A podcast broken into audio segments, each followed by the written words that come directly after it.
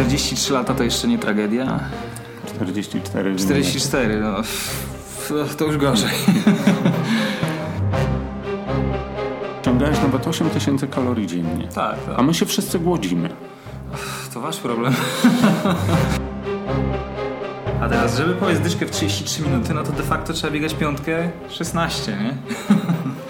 I to, to, to jest właśnie ta praprzyczyna problemów. Witajcie, dziś spotykamy się z Marcinem Nagórkiem, filarem miesięcznika Bieganie. Jest to, jest to takie spotkanie typu przychodzi baba do lekarza, bo ja przychodzę do Marcina z takim pytaniem, mm, właściwie z taką sprawą. Dzień dobry, nazywam się Maciej Żywek, mam 44 lata i chcę pobiec 2,40 w maratonie, a utknąłem ostatnio w okolicach 2,50. No i jak mam to zrobić? No cześć wszystkim przede wszystkim. No więc tak, dobrze, że powiedziałeś o wieku, bo to jest ważny czynnik.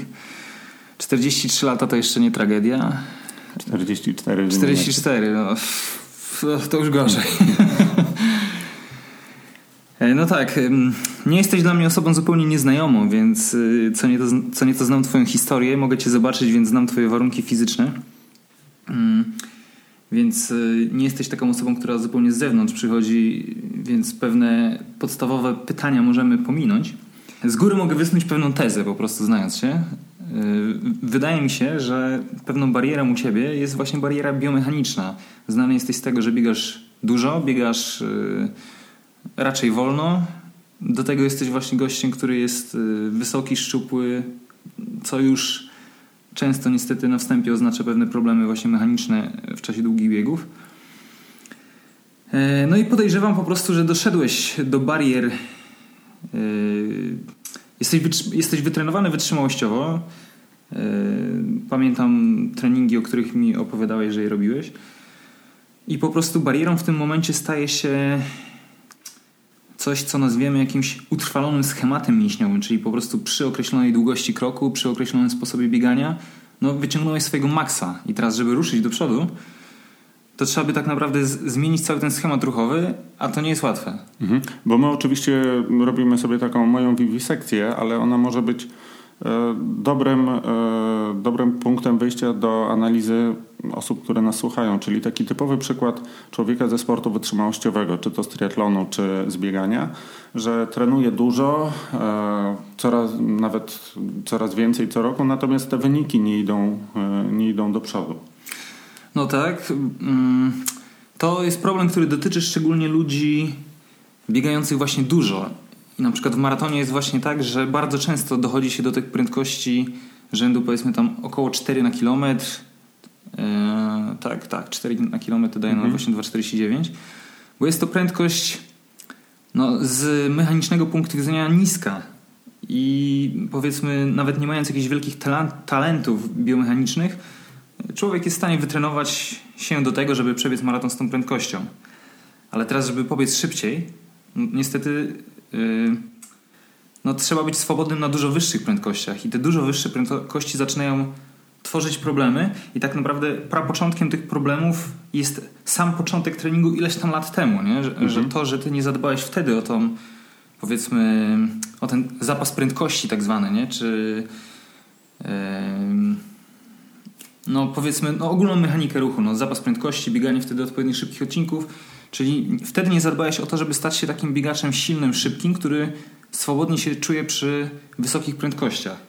I teraz na pewno doskonale wytrenowałeś się wytrzymałościowo yy, do tych swoich prędkości, które no, masz obiegane, ale teraz jakby żeby to ruszyć do przodu, no to trzeba by zrobić taki krok w tył tak naprawdę, zejść z objętości treningu, zacząć biegać dużo mocniej, no i spróbować zmienić ten wzorzec ruchowy. Nie? E, No a to nie jest proste, to nie jest naprawdę proste, bo, bo teraz e, to jest taka trochę śmieszna sprawa, ale często mówi się o tym, że tak, aby pobiec maraton 2,40, no to de facto musisz biegać połówkę gdzieś, no minimum godzinę 14, prawda? Żeby pobiec połówkę w godzinę 1,14, no to na dyszkę musisz biegać, no dobrze by było ze 33 minuty, prawda? No to już jest nierealne. Zaczynamy No. w nierealne rejony. Czekaj, na razie. A teraz, żeby powiedzieć dyszkę w 33 minuty, no to de facto trzeba biegać piątkę 16, nie? I to, to, to jest właśnie ta praprzyczyna problemów. Na praźródło tych problemów i pytam, czy byłbyś w stanie pobiec piątkę w 16 minut, nie? I tu jest, wiesz, no tu jest ten problem.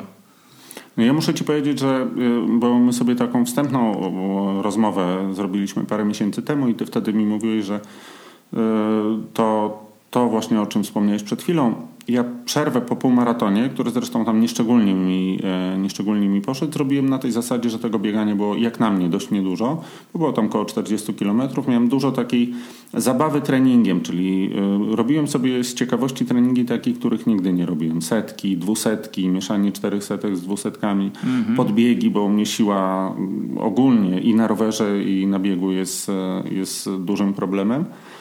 I nawet, e, nawet taki artykuł będzie w kolejnym numerze biegania, żeby swój sezon, ten 2018, planować już teraz, wplatając e, eksperymenty, oczywiście, bo oczywiście. tak jak też wspomniałem przed naszym nagraniem, jak sobie zrobiłem 300-metrowe podbiegi na Agrykoli, to przez dwa tygodnie się ruszać nie mogłem, a, a normalnie bym sobie to zaplanował, wiesz, na zasadzie w przyszłym roku będę robił takie podbiegi i hej, i one po prostu będą w planie. Więc jakbym je zaczął robić w przyszłym biegu, w przyszłym roku, no to ten plan by się posypał, bo ja bym nie był w stanie robić nic innego. No, oczywiście. A to są tylko 3 km biegu, nie? Wydawało ci się, że... Bo to tak często długodystansowcowi się wydaje, że jakieś 10 razy 200, czyli 2 km wysiłku tak naprawdę, no to jest zabawa, nie? A tu mhm. zrobisz, wiesz, 3 km biegu i okazuje się, że dwa tygodnie nie chodzisz. Mhm. No to, to jest właśnie wyraz tych problemów no, nazwijmy mechanicznych, ale to tak naprawdę jest bardziej złożony problem. No dobrze, no ale to co, poddajemy się, nic za mnie nie będzie, czy no nie, nie, wiesz, no co, co zrobić? No, to nie mówimy oczywiście, że to musi być, że to musi być 2,40, bo inaczej to w ogóle nie podchodzi. To bardziej sobie y, traktujemy to jako problem e, wielu osób, które dotarły do jakiejś e, bariery, której nie mogą pokonać. No dobra, musimy się cofnąć. Wiemy, że już musimy się cofnąć, ale to cofnąć się na tydzień, na miesiąc? No nie, nie, zdecydowanie dłużej. E, e, zacznijmy od tego, że w ogóle optimum takiego przygotowania to jest e, najlepiej nie popełniać tych błędów, czyli zaczynać właśnie no, trening od razu od dobrego treningu, nie? czyli to, co robią powiedzmy ta tradycyjna ścieżka podejścia do maratonu, że zaczynasz od biegów krótkich i stopniowo się przedłużasz. Ona wbrew pozorom ma sens, mimo tego, że jest tam częściowo teraz negowana. Yy, ale właśnie zapewnia to, że później taki doświadczony zawodnik, który podchodzi do maratonu, nie ma tych barier mechanicznych i rzeczywiście u niego wystarcza sam trening metaboliczny do tego, aby osiągnąć jakiś tam, wiesz, maksimum w maratonie. No ale... Trening metaboliczny? Trening czyli? metaboliczny, czyli no, ekonomia wysiłku maratońskiego, mhm. nie? czyli powiedzmy ta praca na niskim kwasie. Jeżeli mamy zawodnika, który jest na przykład mocny napiony na dychę i jakiś ma tam jakiś ma talent maratoński powiedzmy, to wytrenowanie go do maratonu jest naprawdę e, proste. O tym mówił kiedyś trener Król w wywiadzie, że trening maratoński tak, tak naprawdę jest treningiem prostym, bo jest to trening, no wiadomo, trzeba te mm, akcenty, objętość łączną zbalansować, żeby pod względem mięśniowym nie zajechać zawodnika, ale jeżeli chodzi o docelowy wysiłek, no to mamy po prostu docelowy wysiłek na tym tam niskim kwasie 2, 4, e, u szybkich Kenijczyków to jest tam 6 mmol w tej chwili i w tym kierunku dążymy, prawda? Więc pod tym względem na przykład trening do biegów średnich jest dużo bardziej zaawansowany, bo w grę wchodzi więcej zmiennych, a w maratonie tak naprawdę ta główna zmienna jest właśnie taka, żeby poruszać się na tym niskim kwasie. Czyli jeżeli mamy zawodnika właśnie, który nie ma problemów mechanicznych, ma duży zapas prędkości i wydolności, no to wytrenowanie go na ten niski kwas jest naprawdę dosyć banalne, nie? Dlatego stąd się biorą ci wszyscy Kenijczycy, którzy wiesz, biegają 2.4 czy 2.5 E, po roku czy dwóch treningu do maratonu, ale to są goście, którzy są fantastycznie przygotowani właśnie mechanicznie, wydolnościowo, e, nie mają bariery jakby w tych elementach. Nie? Ja pamiętam twój artykuł e, sprzed kilku miesięcy w bieganiu, kiedy sugerowałeś, żeby w takiej sytuacji całkowicie się zresetować, czyli zacząć od w ogóle takiej, nie wiem, półrocznej przerwy, nic nie robić? Znaczy nie, aż tak to nie, bo półroczna przerwa nie ma sensu.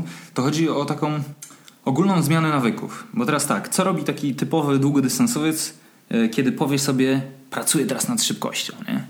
No, gość zaczyna robić akcenty typu na przykład 20 razy 400 na przerwie minutowej, nie? No to, to jest trening, który w ogóle nie ma nic wspólnego z szybkością i on nie jest w stanie zmienić żadnych twoich nawyków mięśniowych, choćby dlatego, że jest zbyt obszerny objętościowo.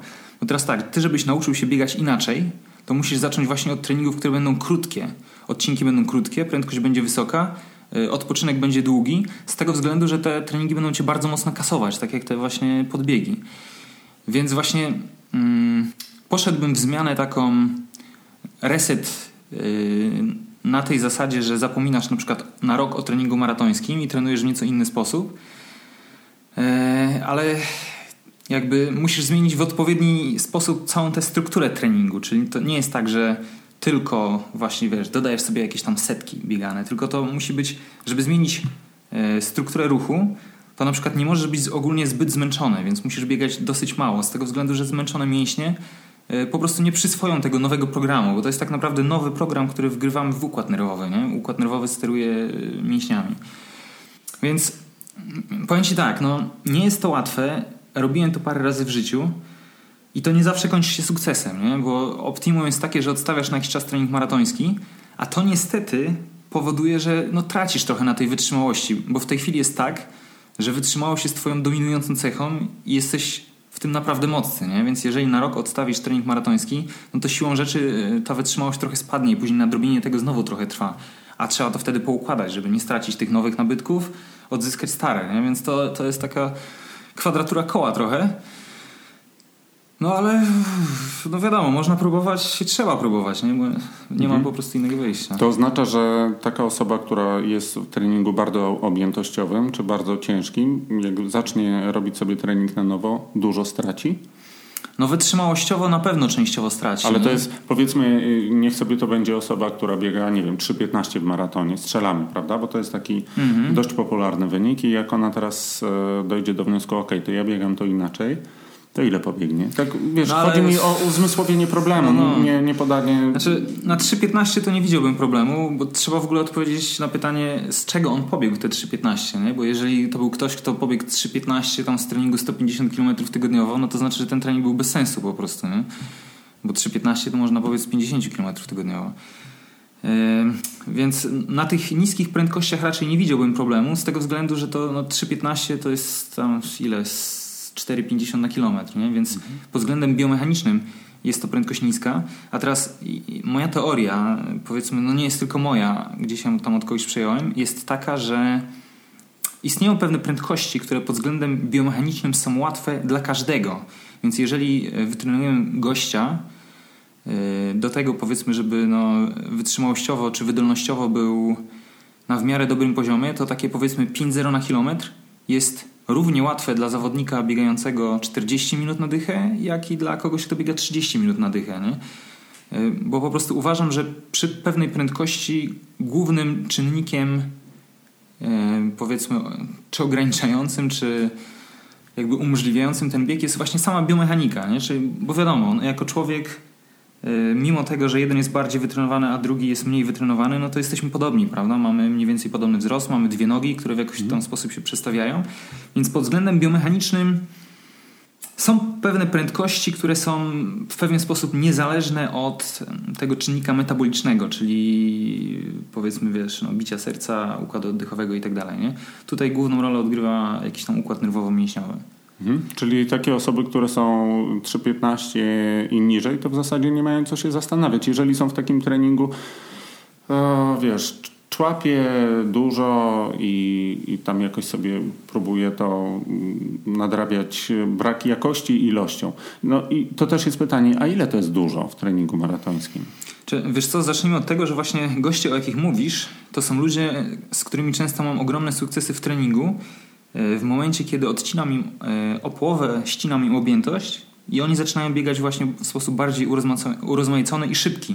I to są takie przypadki, że na przykład gość, który biegał 3,30 i po prostu odbijał się od tej bariery 3,30 przez ileś lat, po zmianie treningu poleciał mi po dwóch latach 2,53.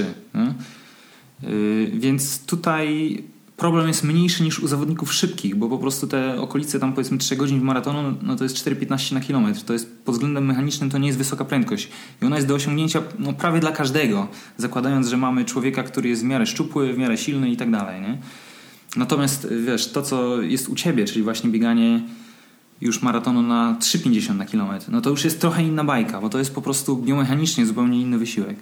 Mhm. Ale pytałem też dużo w sensie kilometrów. Ile to jest y, tygodniowo? Ile to jest dużo? No, zależy dla kogo, nie?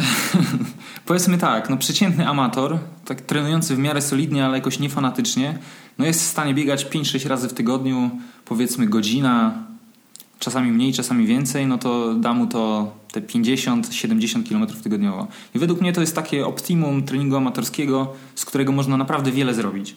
Mhm. A 2,40 z ilu trzeba? Wiesz co, no powiem Ci tak, no, to wszystko zależy od człowieka, bo miałem w swoim życiu przypadki, że gość biegający 50 km tygodniowo pobiegł mi tam 2,41 w maratonie, nie? E, a z drugiej strony mam ludzi, którzy są już trochę bardziej zaawansowani, no i oni biegają. Muszę teraz niestety szacować, bo ja nie mierzę kilometrażu, ja mierzę mhm. ewentualnie czas wysiłku, e, ale biegają powiedzmy no te 90-100 km tygodniowo. I według mnie 2,40 można zrobić ze 100 km tygodniowo spokojnie, jeżeli dochowamy się zawodnika, który jest właśnie wszechstronny, to znaczy jest szybki, jest mocny mechanicznie, jest wydolny, czyli powiedzmy ma mocne te parametry związane z VO2 maxem. E, I taki gość przechodząc do treningu maratońskiego z tych 100 km jest w stanie naprawdę biegać szybko. Mhm.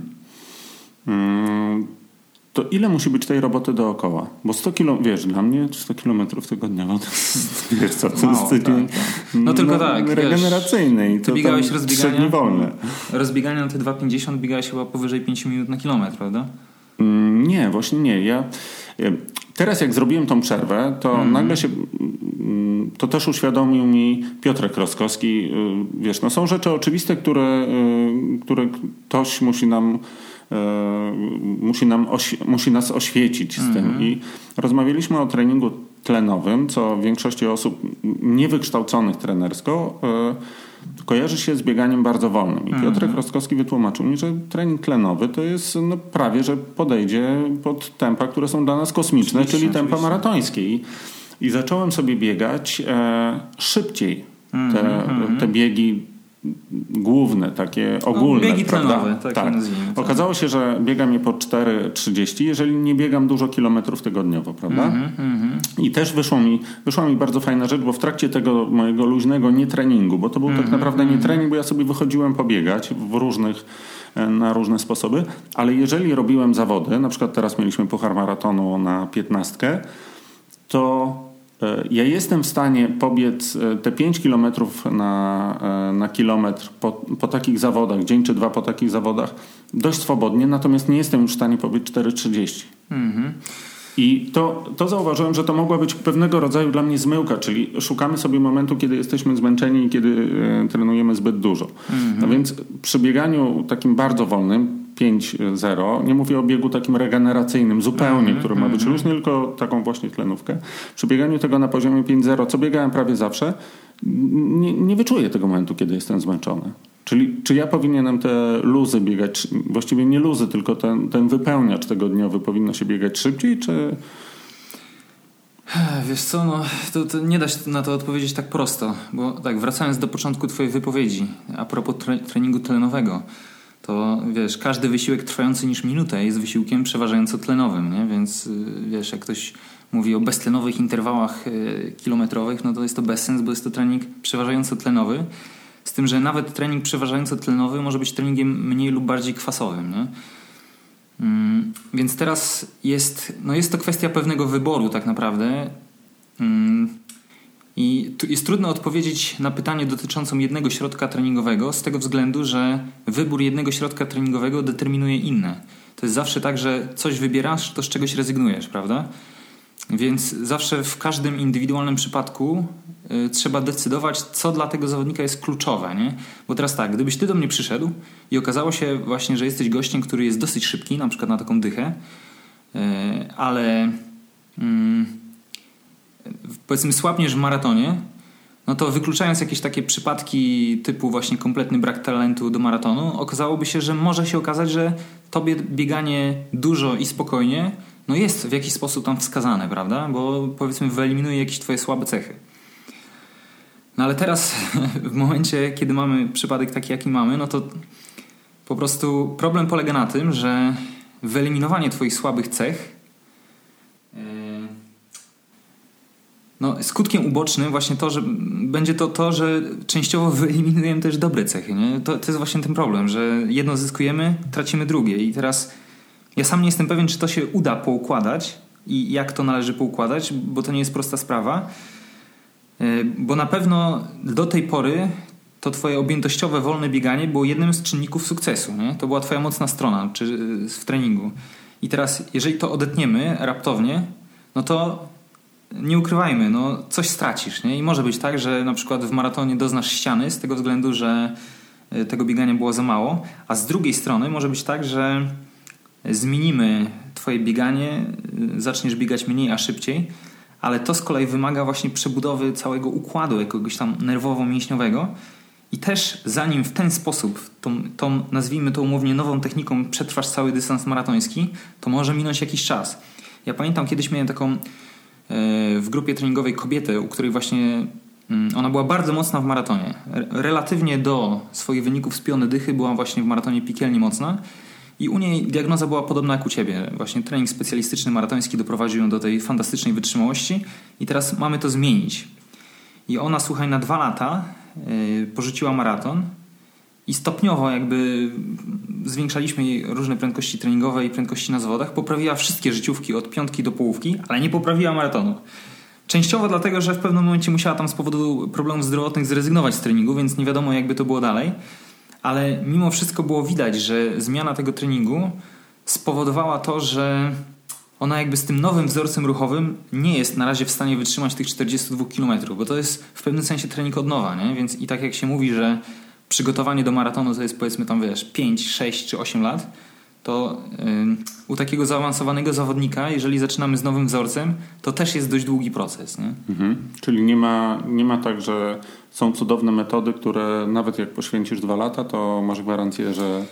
że no niestety nie. Przede wszystkim nie na tym poziomie, nie? bo tak jak ci mówię, że mm, w przypadku biegaczy, właśnie nawet po 40, miałem kiedyś takiego e, gościa z Łodzi, który właśnie biegał na te 3.30 przyszedł do mnie i mówi, że on już tam no, szybkościowo jest strasznie słaby i chciałby biegać ultra, nie? ale zaczęliśmy go tam, wiesz, testować, sprawdzać, się okazało, że jest całkiem mocny.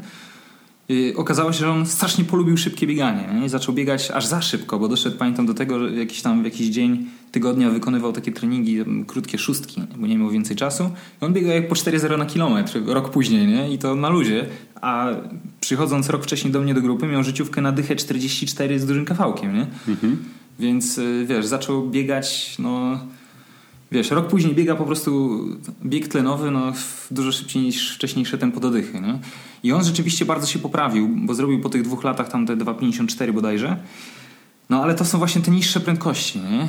A w momencie, kiedy no, trzeba się przygotować do tego biegania na 3,45, 3,50, no to już jest troszkę inna bajka, bo to znowu jakby w maratonie nie ma cudów i maraton biegasz na jakby prędkość maratońską można różnie opisać i ona jest też między innymi określonym procentem powiedzmy VO2 max, czy określonym procentem tętna, ale również jest określonym procentem prędkości maksymalnej e, albo określonym procentem prędkości na przykład podpiona dychę, nie? Więc jeżeli twoja prędkość podpiona czy poddychę ma swoje ograniczenia, no to w, w maratonie po prostu tego nie przeskoczymy, nie? Podam ci przykład połówki. No nie dasz rady polecieć po drodze w maratonie życiówki na połówkę albo swoje okolice życiówki na połówkę, prawda? Typy wybitne, już takie maratońskie, mega przygotowane, robią dwa razy połówka dodać 4 minuty, nie? Czyli po drodze tą połówkę biegną 2 minuty e, wolniej niż życiówka, więc nie da się polecieć tak, że masz połówkę w godzinę 20 i lecisz to samo po drodze w maratonie. No, to jest po prostu niemożliwe fizjologicznie. Nie? To jest jakieś takie ograniczenie no, nie do przeskoczenia. A ja mam bardzo blisko. No ile masz? 1,21 na 2,48. No to wiesz, dokładnie spełniasz y, te Czyli jestem wybitnie którym... utalentowany. Nie, jesteś świetnie wytrenowany do maratonu. Prawdopodobnie masz też talent, jak właśnie maratoński, talent do biegów długich, ale przede wszystkim jesteś bardzo dobrze przy, przygotowany, nie? bo twoja połówka to jest, znaczy twój czas w maratonie to jest połówka razy dwa, dodać, no ile wyjdzie? 5, minut, 5-6 minut. No, no to jeszcze na przykład zobacz, Bartek Olszewski ma chyba dwa razy połówka, dodać 4 minuty. Mhm. I to też świadczy o tym, że jest świetnie wytrenowany do maratonu. E, to nawet u Kenijczyków ale się Bartek zdarza. też, wiesz, oczywiście na innym poziomie, ale też ma chyba taki problem e, z niepoprawienia wyniku od tak, jakiegoś tak, czasu. oczywiście, oczywiście. To jest dokładnie ten sam problem. Bartek myślę, że o tym wie. Ma za słabą piątkę, dychę w relacji właśnie do maratonu. Nie? I on tego maratonu nie poprawi, dopóki nie poprawi piony dychy. A żeby to zrobić, no to trzeba by zrobić, wiesz, dwa kroki wstecz yy, i być może na jakiś czas pogorszyć się w tym maratonie. I prawdopodobnie dlatego Bartek idzie, wiesz, biegi ultra, bo no, no widzi, że ten maraton ruszyć to jest kurczę naprawdę ciężka sprawa. Nie? Mhm. A powiedz mi, a jak e, taki typowy amator ma się. Zadam tu jakby dwa pytania. Pierwsze, mhm. jak ma się zdiagnozować? E, I u mnie to. U mnie to pojawiło się dość przypadkiem, jak e, rozmawiałem z, ze swoim przyjacielem Jackiem Nowakowskim i on mi podawał swoje czasy z dwusetek, a to jest facet mm -hmm. starszy ode mnie. E, biega tylko krótkie rzeczy e, i ja się zorientowałem, że ja te dwusetki biegam, a można powiedzieć, że biegam szybciej od niego, mm -hmm, czy na mhm, półmaratonie, mm -hmm. czy na dychę, czy na maratonie, a okazało się, że ja te dwusetki od niego biegam o wiele wolniej. I to jest tak, że wiesz, ja nie potrafię rozbujać tej mm dwusetki. To jest nawet tak, że jakbym miał z góry, to bym jej nie rozbujał szybciej. No więc tu pokazuje, że ja mam za małą szybkość, te nogi mi się za wolno obracają, bo z mhm, takiego obrotu jak ja mam, to się, ja to mówię takim prostym językiem, ale wiesz, tego się nie da wygenerować mhm, e, większej prędkości. No więc pierwsze pytanie to jest, jak się zdiagnozować, że ja mam słabość na, na, Czekaj, na od razu przerwę, żebyśmy nie zapomnieli, bo pojawia się pytanie, czy to jest wrodzone, czy to jest nabyte, nie? Więc do tego wrócimy. Mhm. A druga rzecz, to co taki, e, co taki e, amator biegacz ma z tym zrobić? Czy to jest rzecz, którą jest w stanie ogarnąć sobie sam, czy powinien udać się do jakiegoś specjalisty, trenera, porady?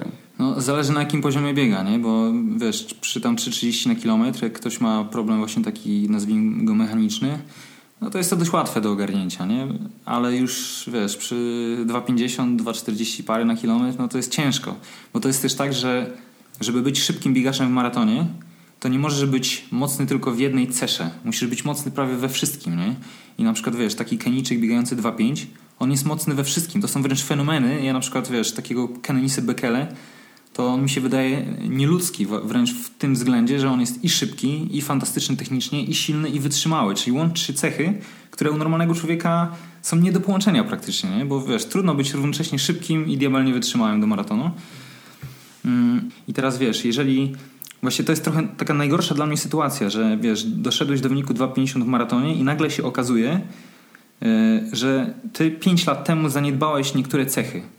Więc optymalna sytuacja w przygotowaniu jest taka, że już dzisiaj myślimy o tym, co będzie barierą za 2-3 lata. Ja tak zawsze robię. Nie? Mam gościa, który biega 45 minut na dychę. Ja już się zastanawiam, co go będzie blokować, jak on już mi poleci 38. Ja już dzisiaj staram się przeciwdziałać. Mm, więc y, no, u ciebie nie ma tak naprawdę innej drogi niż podjęcie ryzyka, nie? bo na pewno jest tak, że pewne te cechy musisz poprawić. Nawet no niestety musisz zaryzykować yy, tym, że możesz się pogorszyć w maratonie, nie? no bo po prostu nie masz wyjścia. Nie da się tego zrobić półśrodkami, bo to jakby zaniedbania są zbyt głęboko, czy na zbyt wczesnym etapie. Mm, I teraz pojawia się właśnie pytanie, to co powiedziałem, czy to jest cecha wrodzona, czy nabyta. Bo jeżeli tak, jeżeli się okaże, że to jest cecha wrodzona i ty po prostu jesteś biegaczem, który ogólnie jest wolny, nie? bo nie jest w stanie, no ma taką budowę po prostu ciała, że nie jest w stanie wygenerować wysokiej prędkości, i nawet nie chodzi o prędkość maksymalną, tylko też o powiedzmy, wiesz, ten wysoki oktan, czyli nie jesteś wydolnościowo mocny, żeby biegać na przykład mocną piątkę, nie? bo do tego, do tego też trzeba mieć jakiś talent. Więc jeżeli się okażesz kimś takim, no to może się okazać, że to po prostu jest twoja bariera fizjologiczna, nie? Bo wiesz, to też no, bieganie 2,40 parę w maratonie to nie jest coś, co robi każdy, nie? Więc może się okazać, że doszedłeś po prostu do ściany, no i czego byś nie robił, to tego nie przeskoczysz. Ale żeby spróbować to przeskoczyć, no to trzeba spróbować metod dość radykalnych e, w przypadku, gdy e, rozpoznajemy, że problemem jest właśnie ta mechanika ruchu. Że jesteś fantastycznie wytrenowany do maratonu, ale problem jest jakby niżej.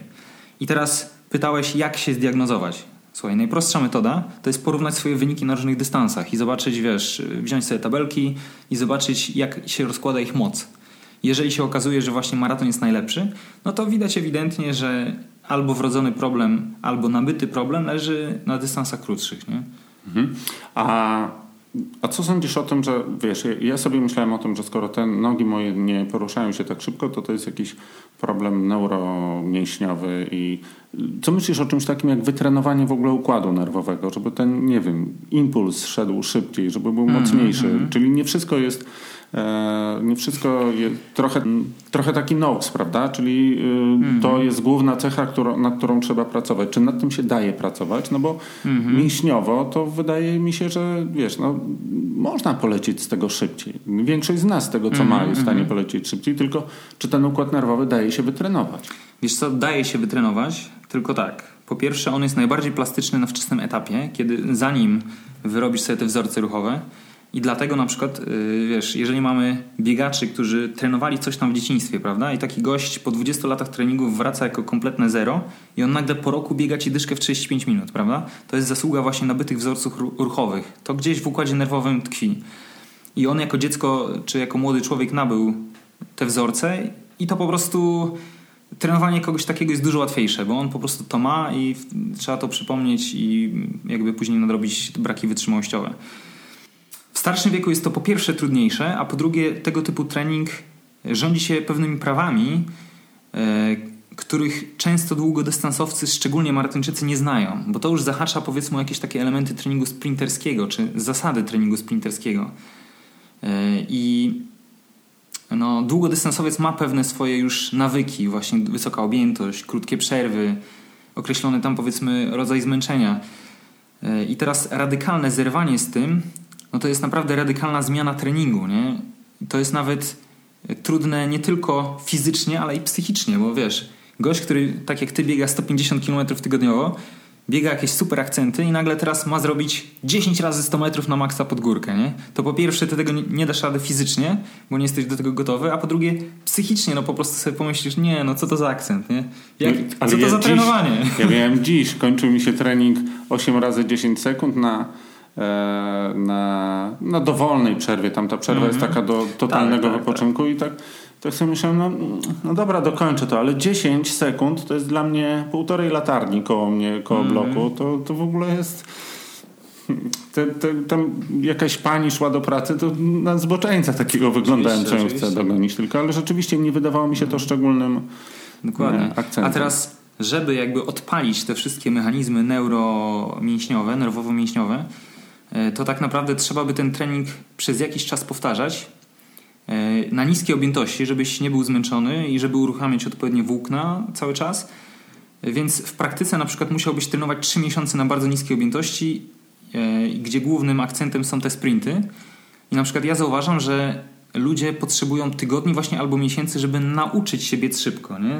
Czyli powiedzmy, to prawdopodobnie jest kwestia nerwowo-mięśniowa, że dopiero te ścieżki zaczynają odpalać po tym czasie. I mm, ktoś, kto na pierwszym etapie biegnie właśnie takie tam, wiesz, 10 razy 60 metrów na maksa, on nie jest się w stanie nawet zmęczyć na tym treningu, bo po prostu no, nie jest do tego przygotowany, żeby to zrobić. Nie? Więc najpierw trzeba go nauczyć. Nauczyć, żeby nauczył się yy, no, biegać szybko po prostu. Mhm.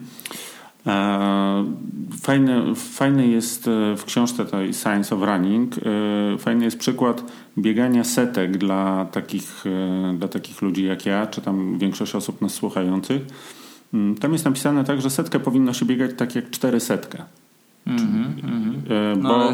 czy ty wiesz, jak biegać 400? Nie, chodzi mi o to, żeby, że musimy biegać e, tą naszą setkę lżej niż nam się wydaje, bo takie właśnie osoby mm -hmm. z mhm. treningu bardzo objętościowego i tak dalej, one e, podobno, i to zaraz, zaraz to mm -hmm, dalej jakby mhm. opiszę, ale my się spinamy strasznie na takiej setce i ona wychodzi tak, jak wychodzi. Natomiast jak pobiegniemy ją sobie tak trochę luźniej, tak jakbyśmy pomyśleli, że mamy jeszcze do przebiegnięcia 300 metrów dalej, mhm. To, e, no to wtedy jesteśmy bliżej tej prawidłowej techniki. Ja sobie o tym przypomniałem na jakimś takim treningu typu 10 razy 100 metrów. Przypomniałem -hmm, sobie mm -hmm. o tym mhm. fragmencie książki, tak zacząłem robić i muszę ci powiedzieć, że różnica była dramatyczna. To Ale było... w prędkości czy w czym? W prędkości. To była jakaś dramatyczna różnica na zasadzie kilku sekund, że wiesz, rozluźniłem mm, się, mm. Nie, nie, szczególnie patrzyłem nawet na ten czas, i bo dopiero w domu sobie na to spojrzałem i zobaczyłem, kurde, rzeczywiście, to jest taka mm, rada typu, wiesz, dużo się mówi o tym, rozluźnij się. Tylko, że wiesz, no jak się rozluźniasz, to masz 3 sekundy i jesteś spięty z powrotem. Ale jak sobie to w głowie ułożyłem, że to jest 400 metrów, więc dobra, nie napinaj się tak, bo zemdlejesz, to, y, no to się okazało, że, że idzie łatwiej. Wiesz co, mm, to jest tak, że mi na przykład jest trudno analizować jeden element treningu z tego względu, że taki poukładany plan treningowy zawiera w sobie tak naprawdę wszystkie prędkości. Nie? I zauważyłem, że właśnie tacy zawodnicy są najmocniejsi i technicznie i są jakby najbardziej wszechstronnie wytrenowani, którzy w treningu stosują właśnie różne e, rodzaje prędkości, tak naprawdę od truchtu aż do sprintu. Mm, I być może jest to związane właśnie z jakimś takim czuciem ciała, nie? W momencie jak ty biegałeś głównie wolno i objętościowo, to po prostu tracisz czucie swojego ciała y, przy jakichś takich wyższych prędkościach. Natomiast ten, kto na co dzień ma do czynienia z różnymi prędkościami i jest to całe spektrum prędkości, to po prostu przychodzi mu to jakoś bardziej naturalnie. Mm, ja na przykład, tu jest wiesz, kwestia techni zmiany techniki, nie? o to ludzie często pytają. Czy trzeba jakieś wiesz, specjalne ćwiczenia robić albo pamiętać o tym, że się rozluźniasz. Powiem Ci, że moje doświadczenia pokazują, że najlepsze zmiany techniki następują wtedy, kiedy właśnie gość przez jakiś czas trenuje na zróżnicowanym, takim urozmaiconym planie. Nie? I w tym są treningi takie, jak mówisz, powiedzmy luźne setki, gdzie on ma za bardzo nie myśleć o prędkości, tylko myśleć o rozluźnieniu, ale w tym są również na przykład sprinty. Nie? Powiedzmy sprinty pod górkę, gdzie celem jest pokonanie 60 metrów z maksymalną częstotliwością. Yy, no właśnie, to jest ciekawe, bo ja często o tym mówię. Nie maksymalną prędkością, tylko maksymalną częstotliwością, nie maksymalnym rytmem. I tego się tam uczysz. I w momencie, kiedy twój trening zawiera te wszystkie te elementy, no to po prostu nabierasz jakiegoś takiego instynktownego czucia ciała. Na przykład Jan Mulak mówił o czymś takim jak wybieganie, nie? czy jakieś takie ogólne rozbieganie. To do dzisiaj jest e, w tym powiedzmy świecie wyczynowym, że ktoś jest taki wybiegany i to tak naprawdę właśnie znaczy, że on czuje ten swój bieg, nie? że to nie jest wiesz, takie jak robot na jednym biegu, tylko on czuje, potrafi elastycznie zmienić tą prędkość, zmienić rytm, przyspieszyć, zwolnić i tak dalej. Mhm. To brak czucia prędkości, to ja się zgodzę, bo to też widzę na zajęciach, e, na zajęciach pływackich, chociażby, e, chociażby u Andrzeja Skorykowa. Tam jest bardzo często zadania na różnych, e, jakby różne zadania robione na zasadzie czterech prędkości, mhm, narastających -hmm. prędkości bardzo często to pierwsze, najwolniejsze jest najszybsze. Bo ono jest jeszcze luźne, potem, potem dochodzi spinka. Pływanie jako dyscyplina wybitnie techniczna, no to mhm. tutaj ta spinka tak. e, wychodzi od razu, a szczególnie na tych najmocniejszych powtórzeniach. Tam to już jest mielenie, e, mielenie ręką e, w wodzie, więc no tak, być może rzeczywiście tak, to, to można czucie... zażartować, że wiesz, biegaczowi każesz biegać różne prędkości i zawsze wyjdzie mu 5-0 na kilometr, nie? No trochę tak, bo wiesz, to, to co ci mówiłem, że bombi mnie start na parę dni, to dziś, dziś tak miałem. Ja wiesz, e, zobaczyłem pierwszy kilometr 4,50 no więc y, ułożyłem ciało do szybszego biegu 4,56 następny. I tak spróbowałem jeszcze ze dwa razy i mówię, co ja bym nie zrobił. A ja miałem inne odczucia tego mm -hmm, biegu. Pierwszy tak, kilometr był tak. trochę luźniejszy, drugi to był naprawdę mocny, trzeci był jeszcze jakiś inny, natomiast na zegarku wychodziło, e, wychodziło ciągle to samo. No dobrze, to tak wiesz, mniej więcej Mniej więcej mamy e, omówione, to jest oczywiście temat na, na wiele godzin i trudno go uogólniać. Ja też miałem, mm. też miałem taki zarzut do, zarzut, no taką uwagę do rozmowy z Tomkiem Kowalskim, gdzie też go męczyłem o różne tematy i Tomek mm, prawie każdą odpowiedź zaczynał od to zależy. No tak. Bo to rzeczywiście tak, nie da się tak, na to oczywiście. odpowiedzieć inaczej, jeżeli mm, jakoś uogólniamy. Ale czy ten trening, w ogóle trening, mm -hmm obudowujesz dużą ilością jakiejś e, gimnastyki, rozciągania, tego typu rzeczy, czy to... No paradoksalnie nie. E, to znaczy tak, rozciąganie jest bardzo ważne dla biegacza no po to, żeby zapobiegać niekorzystnym zmianom, nie? więc to jest bardziej prewencja niż zyskiwanie czegoś, czy odwrac- jest to odwracanie negatywnych skutków biegania, prawda? Bo bieganie też ma swoje negatywne skutki. Niedawno właśnie przyszedł mi do głowy taki pomysł felietonu i się nawet zastanawiam, czego nie napisać, że właśnie pamiętajmy, że to nie ogon merda psem, nie? tylko pies ogonem. I te ćwiczenia dodatkowe to jest tylko dodatek. Nie? On w treningu wyczynowym to wiesz, jak policzymy czas, który wyczynowcy spędzają na bieganiu, a który spędzają na ćwiczeniach, to okaże się, że te ćwiczenia są jakąś tam e, e, rzeczywiste ćwiczenia, nie? bo nie mówimy to o tym, że sobie ludzie siedzą tam wiesz, na stadionie i gadają, jak to często wygląda że jest to niewielka ilość nie? i to bieganie jest yy, osią, więc nie należy o tym zapominać, że bieganie jest osią, z tym, że to musi być bieganie zróżnicowane właśnie, a nie bieganie yy, no, cały czas z tą samą prędkością. Nie? I, I tak naprawdę, wiesz, jeżeli robisz jakieś sprinty, to one spełniają właśnie rolę po pierwsze właśnie jakiegoś treningu nie tylko szybkości, ale i siły, treningu rytmu, i tak naprawdę one trenują w jakiejś mierze całe ciało. Bo słuchaj, po dobrze zrobionym sprincie pod górkę boli cię wszystko. Masz zakwasy w rękach, masz zakwasy w plecach. jakiej długości to jest sprint? 50-60 metrów. Mhm. Tylko żeby pobiec ten sprint naprawdę mocno, to trzeba się wytrenować do tego. Bo taki przeciętny człowiek jest po prostu biomechanicznie na tyle słaby, że on nie jest w stanie zrobić sprintu. Nie? On wiesz, poleci swoje 5 minut na kilometr pod górkę i będzie myślał, że to jest sprint. Mhm. A naprawdę po bardzo, dobrym, po bardzo dobrze zrobionym sprincie boli się wszystko. Nie? Zresztą zobacz, jak wyglądają sprinterzy. Przy sprincie pracuje ciało, całe ciało. ręce, plecy, wiesz, szyja, tyłek, mięśnie, których normalnie nie czujesz nawet po maratonie, nie? A po sprincie, po dobrym sprincie, e, jeszcze jak jesteś właśnie mocny sprintersko, e, to wystarczy na przykład 5,50 pod górę, na przerwie tam wiesz 2-3 minuty i ty wiesz, zajezdnia, jesteś totalnie zajechany. Czasami długodystansowcy się śmieją ze sprinterów, nie? że tam trening wygląda tak, że biegniesz 100 metrów i masz 10 minut odpoczynku. Ale te 100 metrów naprawdę wysokiej jakości jest takie, że ten gość jest naprawdę wykończony tym, tym 100 metroma. Mhm. A dużo mówisz o treningu na, na różnych prędkościach. Bardzo modny w triatlonie jest yy, trening spolaryzowany.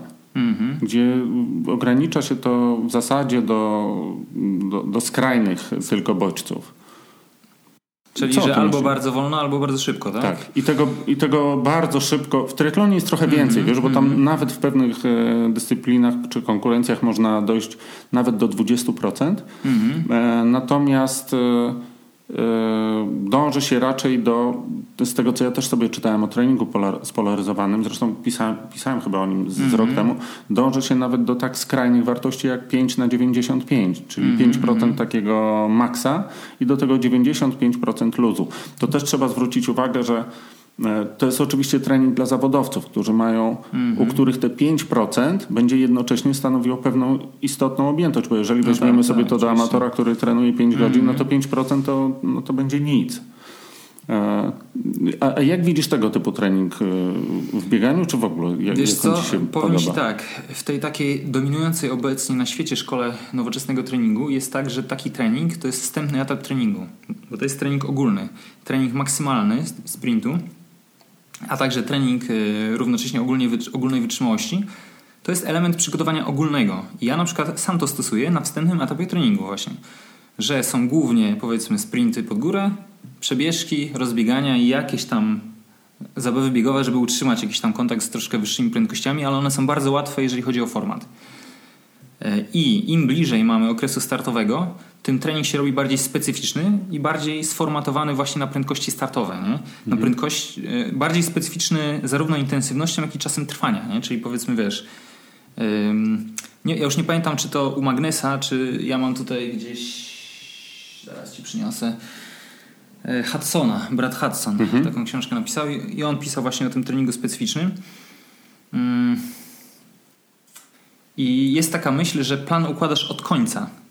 To znaczy, na przykład trenując poddychę, najpierw się zastanawiasz, jaki będzie twój ostatni akcent docelowy, nie? Mhm. I powiedzmy, jeżeli e, ty masz powiedz dychę po 30 minut, no to na przykład twoim ostatnim akcentem docelowym są załóżmy na przykład 3 razy 3 km po 3 minuty, nie? Czyli akcent dosyć specyficzny pod względem prędkości i dosyć specyficzny pod względem tego, że odcinki są długie, nie? E, I w takim planie powoli rozpisujesz plan do tyłu, bo tak, rozpisujesz akcenty, które ci mają doprowadzić do tego 3 razy 3 i tak się cofasz, cofasz, cofasz, cofasz i okaże się, że pierwszym z tych akcentów są właśnie sprinty, po to, żebyś ty się biomechanicznie przygotował do tego, że wysoka prędkość jest dla ciebie łatwa do uzyskania.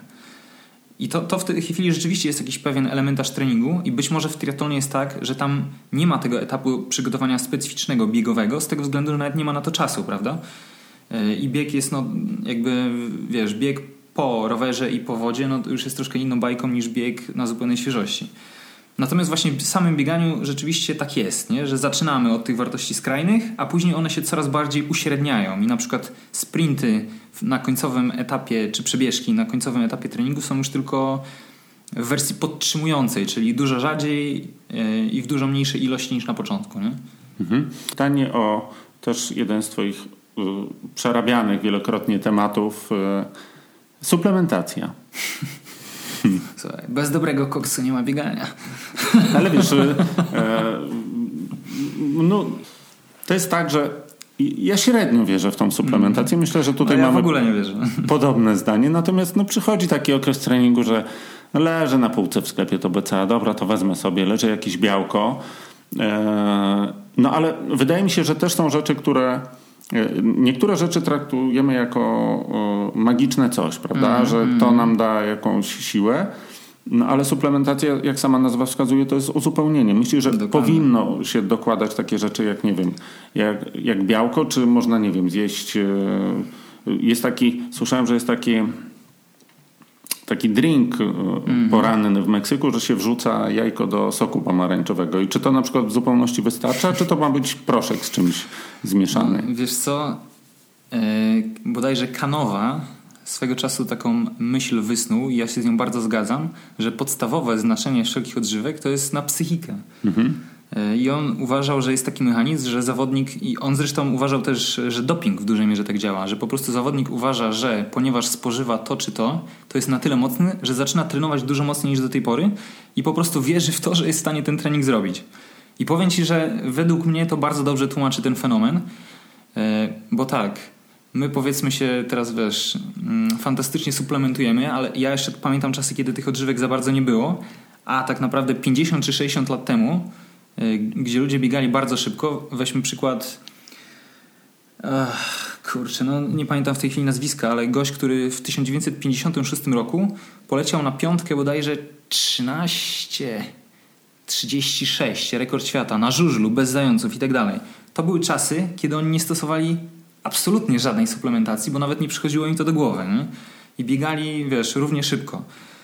Yy, w momencie, kiedy człowiek ma jakąś w miarę sensowną dietę, no to on spełnia wszystkie tak naprawdę normy zapotrzebowania na białko, spełnia właśnie normy zapotrzebowania na witaminy, więc absolutnie niczego nie zyska. Tak naprawdę żadne badanie nie potwierdziło, że na przykład u kogoś, kto nie ma niedoborów, e, witaminy cokolwiek zmieniają. Nie? Wręcz te badania pokazywały, że po prostu nic się nie zmienia.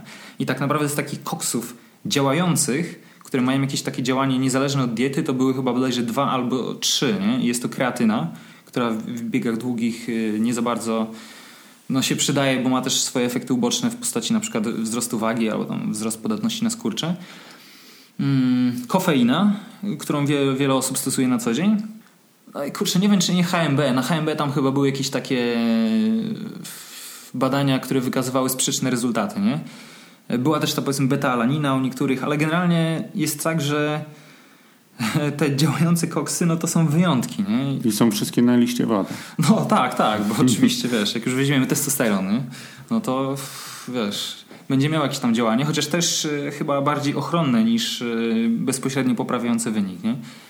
Ja też opisywałem to w jakimś artykule, tylko nie pamiętam, czy jako osobny artykuł, czy tylko jako wzmianka. Ja miałem dwa identyczne, zresztą ja zawsze trenowałem z Danielsa do, do tych swoich e, maratonów.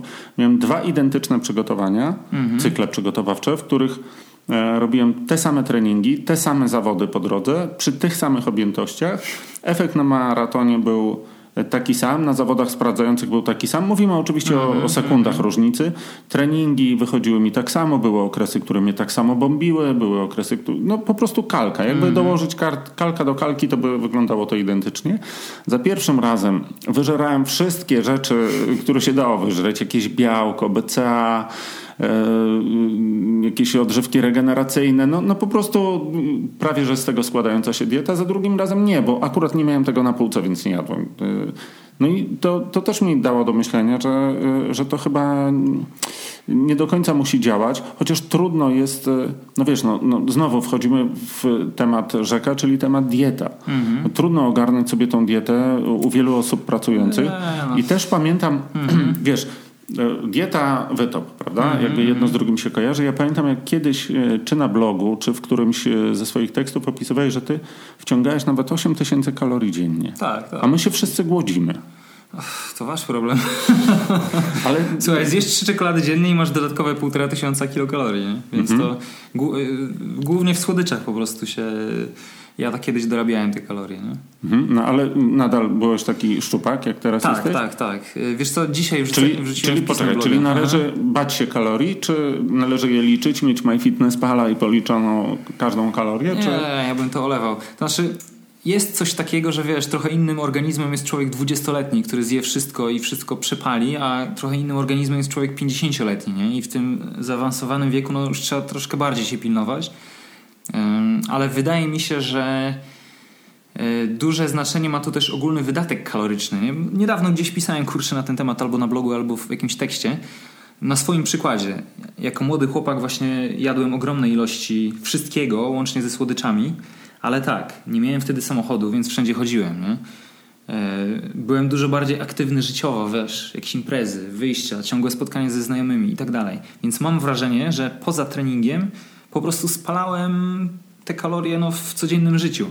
A teraz jak, jeżeli mamy gościa, który ma 50 lat, no to okej, okay, on idzie na godzinę na trening, nie? Ale, ale tak, do, do pracy dojeździ samochodem, w pracy przez 8 godzin czy 10 godzin siedzi na tyłku, więc okaże się, że on poza tym bieganiem nie robi praktycznie nic. Więc taki człowiek no już trochę musi uważać na te kalorie, właśnie, ale to głównie dlatego, nie dlatego, że kalorie są złe, tylko dlatego, że jego łączny wydatek energetyczny jest niski, nie? z powodu trybu życia. Mhm. To y, ja nie jestem taki do końca sprzętowy, znaczy ja nie do końca wykorzystuję możliwości sprzętu, ale to, o czym mówisz, to w bardzo drastyczny widać e, sposób na, na tych wszystkich opaskach fitnessowych, mm -hmm, gdzie mm -hmm. wiesz, każdemu z nas się wydaje, że jesteśmy osobami wytrenowanymi, a do ogółu społeczeństwa to już w ogóle jesteśmy mistrzami olimpijskimi. Po czym bierzesz sobie taką opaskę, to, kiedyś używałem czegoś takiego Polara, to z automatu mm -hmm. ci wszystko liczy i nagle patrzysz, że ty większość dnia leżałeś albo siedziałeś Oczywiście, i oprócz, tego, oprócz tej godziny treningu nie robiłeś e, nie robiłeś nic. Tak, no nie docenia się też właśnie tego, jak fizyczna potrafi być praca fizyczna. Nie? Ja miałem taki epizod w życiu, że pracowałem kiedyś w Stanach w knajpie jako kelner i z ciekawości kupiłem sobie krokomierz. Mhm. I słuchaj, na, to był niepełny etat, bo to było chyba 6 godzin. E, potrafiłem przejść 12 kilometrów, wiesz, pracy, więc jest często tak, że... A do tego trenowałeś? E, tak, tak, tak. Mhm. I czasami nawet raz dziennie, nie? ale to nie, nie skończyło się dobrze. ale po prostu czasami nie doceniamy, jak duży wydatek kaloryczny mają osoby pracujące fizycznie i równocześnie jak duży wydatek kaloryczny miały osoby powiedzmy 50 lat temu, które właśnie na przykład wszędzie chodziły pieszo, nie? Bo tak to wyglądało, wiesz, te 50 czy 60 lat temu, że no mało kto miał samochód, mało kto miał nawet rower i wszędzie się chodziło, nie? Ja zresztą pamiętam nawet ze swojej młodości, tak to nazwijmy, że powiedzmy co robiłem z kumplem po szkole? No szliśmy, to się chodziło, nie siedziało się, nie miałem komputera, więc się nie siedziało, tylko po prostu szliśmy sobie do miasta i teraz się okazuje, że wiesz, patrząc dzisiaj na to, to te centrum miasta, do którego sobie dochodziliśmy po prostu spacerkiem, to było 4 km od domu, nie? Więc wiesz, to było dla nas normalne, że sobie idziemy na spacerek 4 km, ze 2 km tam na miejscu i 4 km z powrotem, nie? Więc y, ten wydatek kaloryczny był po prostu zupełnie inny. Mhm. A w temacie y, dwie rzeczy y, mi się przypomniały. Pierwsza to jest taka, jak mówiłeś o kofeinie jako środku działającym. U Magnesa jest wspomniane o tym, żeby nie stosować kofeiny przed treningiem. Wiesz, co mnie trochę mm. zdziwiło, bo ja tą książkę czytam ja drugi czy, mm. czy, mhm. trzeci raz, ale e, on, on, to uzasadnia w ten sposób, że jest to jeden z elementów pobudzających, który osłabia te różne tak, procesy, tak, które tak, mają cię pobudzić mm, do treningu. Do kofeiny się adaptujesz, nie? I u osób, które piją te 3-4 kawy dziennie, dochodzi do tego, że one wręcz się czują czasami ospałe na kofeinę, bo, bo tracą wrażliwość. Więc mhm. jest to jakiś tam element strategii, nie? Że wiesz treningu tego nie bierzemy i bierzemy na zawody. Ale w praktyce powiem Ci, że ja przestałem stosować w ogóle kofeinę. Nie piję, znaczy nigdy nie piję kawy, więc y, było to dla mnie łatwiejsze. Ale z tego względu, że kofeina działa bardzo podobną ścieżką jak adrenalina. I na przykład u osób, które są bardzo pobudzone przed startem, kofeina jest wręcz niewskazana, bo nasila właśnie to niekorzystne pobudzenie. Y, więc to się sprawdzi u osób, które no, są takie raczej, wiesz, stonowane, nie? I przed startem brakuje im pobudzenia, a takich ludzi tak naprawdę nie ma wiele. Ktoś, kto się mocno stresuje przed startem, e, raczej według mnie powinien unikać kofeiny w ogóle. Mhm. A y, w każdym razie myślę, że na treningu tak mi, tak mi to przyszło do głowy, bo czy w triatlonie, czy też w kolarstwie jest taka y, kawowa kultura, mm -hmm. że mhm. kawa to jest jeden, prawie że y, integralna część treningu i przed treningiem i po treningu więc e, to jest tak właśnie, że jak się czyta książkę drugi czy trzeci raz, na, na, inne rzeczy zwracasz uwagę. Ale to słuchaj, przerwę ci, bo to tak samo na przykład ja uważam, że niewskazane jest w trakcie treningu picie albo spożywanie węglowodanów. No, pozbywasz się po prostu pewnej adaptacji. Mhm. E, wiesz, na przykład badano tam, że bodajże jest bardzo silna odpowiedź właśnie hormonalna na to, że twoje zapasy glikogenu zostają uszczuplone. Nie? Mhm. Więc w momencie, kiedy ty wychodzisz na długi trening i spożywasz cały czas te węglowodany, to pozbywasz się tej adaptacji. Nie? Więc w tym momencie lobby żelowo-izotoniczne wysyła już swoich Słuchaj, ludzi do ciebie. Mo- z snajperkami. Słuchaj, możesz to wypić czy zjeść po treningu. mhm. okej, okay, ale nie w trakcie. Ewentualnie, wiesz, no, w maratonie są treningi, gdzie adaptujesz żołądek, nie? No to okej, okay, ale tu cel jest inny. Yy, w ogóle przyszła mi też pewna myśl do głowy w trakcie, jak wcześniej o czymś mówiłeś, że tak, ja po wielu latach w sporcie uważam, yy, że największą właśnie siłą w treningu i ogólnie w przygotowaniu jest siła ludzkiego umysłu to dziwi mnie to, sam, sam, samemu mnie dziwi to, co mówię, bo po prostu kiedyś bym w to nie uwierzył. Ale tak jest. Aha, na przykład tak, jak robiono badania osób odwodnionych na e, mecie maratonu, to okazało się, że najbardziej odwodnione są, odwodnieni są zwycięzcy, mhm. A najlepiej nawodnieni są ci, którzy biegną na końcu. E, I właśnie po części ma to uzasadnienie w tym, że zwycięzcy i tacy prawdziwi mistrzowie są w stanie doprowadzić się do stanu dużo gorszego niż normalny człowiek, E, a po drugie, być może jest tak, że po prostu oni są treningiem przyzwyczajeni do tego, że wiesz, odwodnienie czy strata zapasów glikogenu jest u nich stanem naturalnym. Więc generalnie taką tendencję, że po prostu człowiek w tej chwili nie wyjdzie na trening bez bidonu, bo musi się koniecznie nawodnić, musi się, wiesz, napchać węglowodanami. Ludzie do mnie piszą, że wiesz, idę na 6 km treningu, czy się nie odwodnię, nie? To jest bez sensu, bo po prostu trening polega na tym, że dajemy sobie bardzo silny bodziec. I na treningu trzeba być głodnym, trzeba być odwodnionym, trzeba być zmęczonym. Tu y, kolejne rzeczy przychodzą mi do głowy. Pierwsza to jest y, te butelki, o których mówisz. Kiedyś jak y, byłem na jakimś rozbieganiu z Marcinem Koniecznym, to on jakoś tak alergicznie reaguje, jak widzi te osoby biegające z butelkami. Że to wiesz, ro, rozchrzania całą technikę. No, to inna sprawa. I też pamiętam takie spotkanie w Anglii z jakimś takim mm, trenerem tamtejszym, który E, opowiadał taki przypadek, że miał dziewczynę, która e, sobie e, strasznie obcierała kostki i w ogóle non-stop miała problem z tą mm -hmm, drugą mm -hmm. kostką, która obcierała tamtą. Na jednej miała strupy, drugą miała taką mm -hmm. powykręcaną. Oni nie mogli dojść do ładu. A potem się okazało, że ona rzeczywiście lata z taką butelką. Tak, I wiesz, tak. i jedna mhm. ręka pracuje, druga ręka nie pracuje, tak. zachwiany jest ten balans. Oczywiście. Ona jest jakoś tam skręcona w miennicy, do tego się jeszcze kopie mhm. jedną nogą w drugą Oczywiście. nogę. I no dobra, i teraz kolejna rzecz, która mi wtedy przychodziła do głowy, to, to mm, ta suplementacja po treningu. Mm -hmm. To są dwie rzeczy, o które chciałbym zapytać, czyli obudowanie treningu odpoczynkiem. Mm -hmm. Czy y, uważasz, że powinno się to planować, czy y, inaczej, czy Dobra, mamy dwie godziny czasu wolnego. Czy możemy zrobić godzinę 45 treningu, czy lepiej zrobić godzinę treningu i godzinę po nim pooglądać serial? Słuchaj, to zależy. no, nie da się tak odpowiedzieć, bo wiesz, zależy jak ten trening jest umiejscowiony w planie treningowym, nie? Więc, yy, ale rozumiem o co chodzi. Powiem ci tak. Bo y, ja jeszcze tylko mm -hmm. dokończę. Wiesz, ja pamiętam e, do sklepu kiedyś do mnie zajrzała Ania Jakubczak i ja trzymałem nogi na stole, jak to mm -hmm. mi mhm. często się w pracy zdarza. No i mówię jej właśnie, że miałem taki ciężki trening i że od razu musiałem się przebrać i przylecieć do pracy. I ona tak popatrzyła na mnie z, z takim politowaniem i powiedziała, że to nic ci z tego treningu nie przejdzie. To w ogóle mm -hmm. szkoda było go robić. No. No nie, ja nie, nie byłbym aż taki radykalny, bo wiesz, to jest pochodna tego, że w polskiej szkole jest właśnie takie, taki pogląd, że e, najlepiej, żeby trenować, to trzeba jechać na obóz, nie? I tylko biegać i leżeć. E, ja nie byłbym taki radykalny, właśnie nawet patrząc na to, jak trenowano w przeszłości. Czytałem ostatnio świetną książkę o brytyjskich maratończykach w latach od lat 60. do, do lat 2000. Nie? I wyobraź sobie, że wiesz, oni biegali nawet w latach 80., tam poza słynnym Steven Johnson, który biegał 2,7, oni mieli nie wiem, z 10 osób na, który, łamiących 20, nie? I to byli wszystko ludzie, którzy pracowali na pełnym etacie.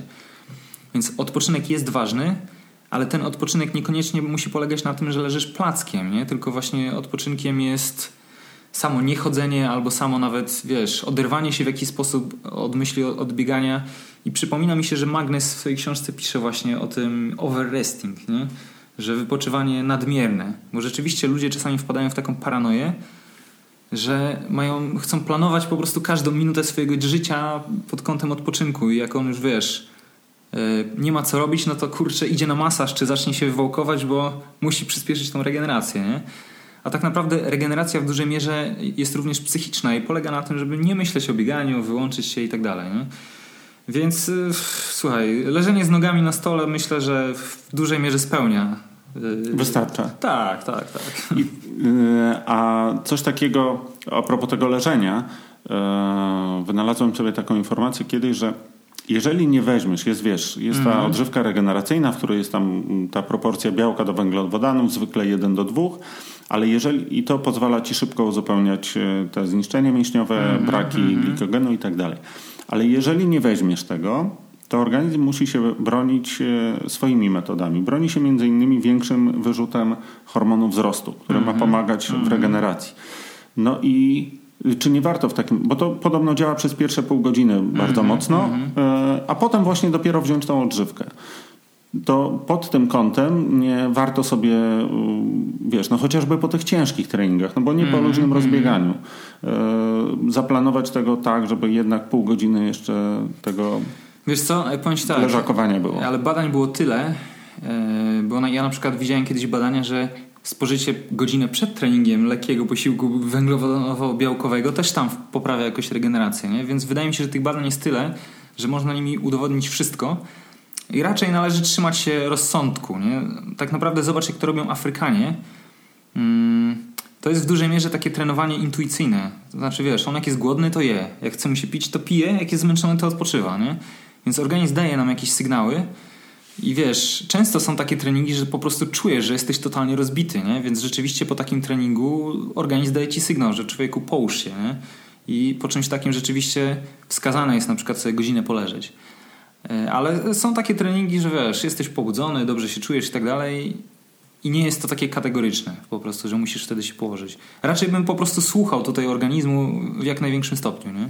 A trening, który nie idzie, to się mm, dokańcza? Trening musi być odbyty, czy nie musi być odbyty? No to też zależy, zależy właśnie, wiesz, jaki jest cel, nie? Bo czasami celem jest przełamanie, no to wtedy robi się na siłę. Ale jeżeli, wiesz, ogólnie jesteś na przykład w dużej objętości treningowej, ogólnie jesteś zmęczony, no to bym nie robił na siłę, bo to może, wiesz, przerzucić cię za krawędź, nie? O- On the edge. I wiesz, wypadasz i wpadasz w rzeczywiście przetrenowanie. No są takie treningi... Zobacz teraz, jeżeli mamy takiego zawodnika jak ty, że ma barierę jakąś tam powiedzmy ogólnie mięśniową, jest mocny wytrzymałościowo i tacy ludzie często e, pękają na interwale właśnie. Nie? Jest tak, że wiesz, rozpisuje 10 500 w tempie wiesz, takim a takim i gość już pierwszą 500 robi mi za wolno. Więc w takim przypadku często jest wskazane rzeczywiście, żeby on od początku biegł w tempo mocno i skończył. Nawet na przykład kosztem wydłużenia przerwy, bo te przerwy czasami są wtedy drugorzędne, nie? Ale trudno mi to ubrać w regułę i powiedzieć, wiesz, kiedy należy, a kiedy nie. To jest raczej takie trochę intuicyjne. Mhm. Jaką dałbyś radę ludziom, którzy uderzają w ścianę ze swoimi wynikami?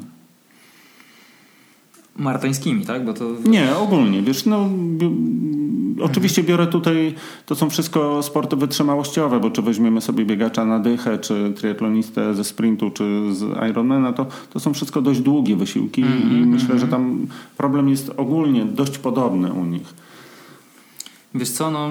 Ja wiem, tak. że to zależy, ale, Tak, tak. ale Ja- wiesz, zakładamy, że wszyscy tak naprawdę mają podobny problem, czyli rzu- rzucili się nas. Ja mogę pokrótce scharakteryzować tą swoją drogę. Wymyśliłem sobie maraton. Aha, maraton to jest długi dystans, to tam trzeba dużo biegać. No to idę do lasu, będę biegał dużo w kółko.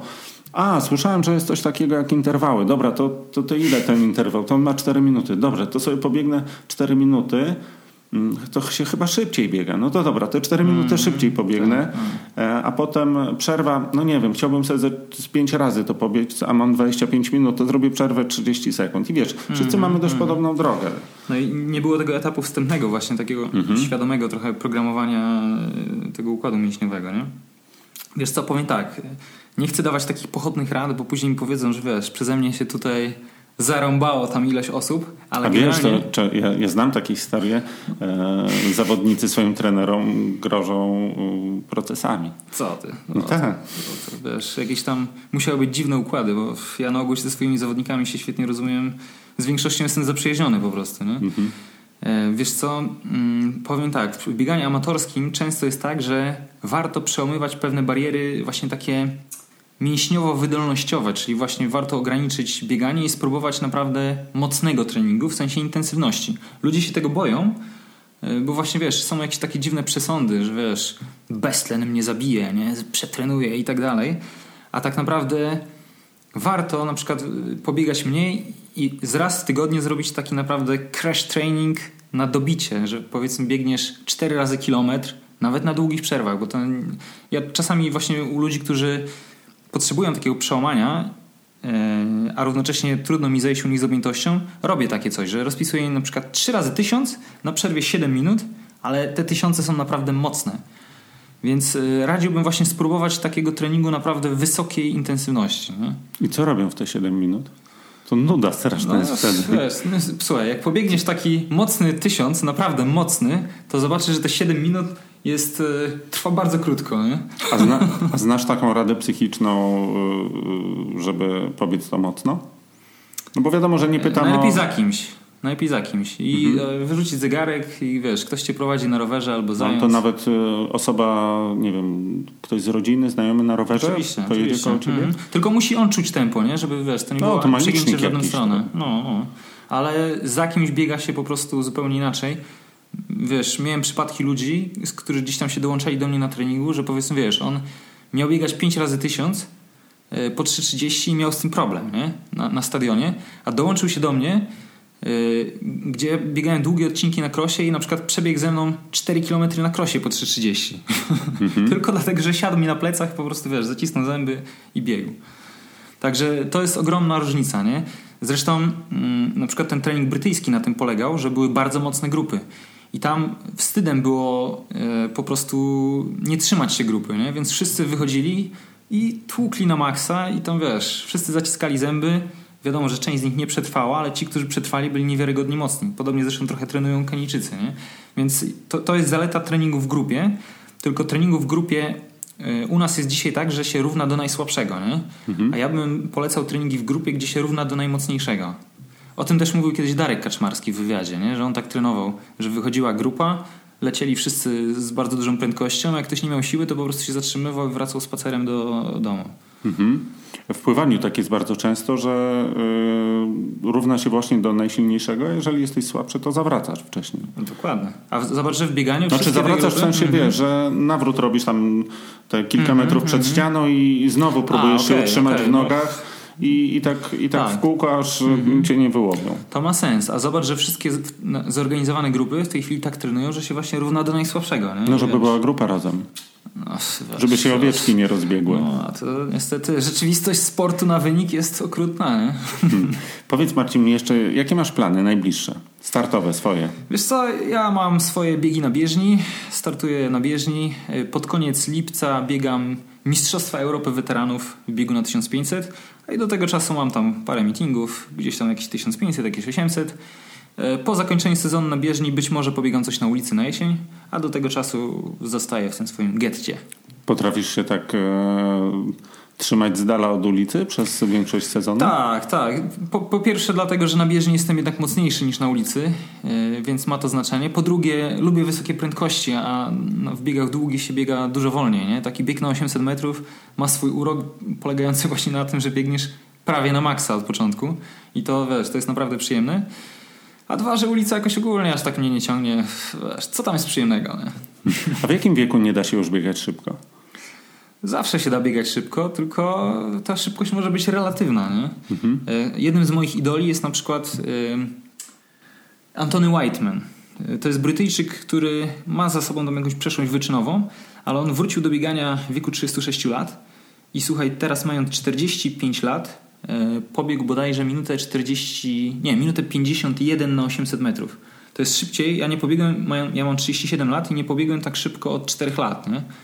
I on ma, wiesz, 45 lat i biega tak mocno. To jest po prostu niewiarygodne. Hmm, tyle co ja w przyszłym roku. No. Wszystko przede mną, czyli rok do, na przygotowanie. Marcin, bardzo Ci dziękuję za to dzięki, spotkanie. Dzięki wielkie.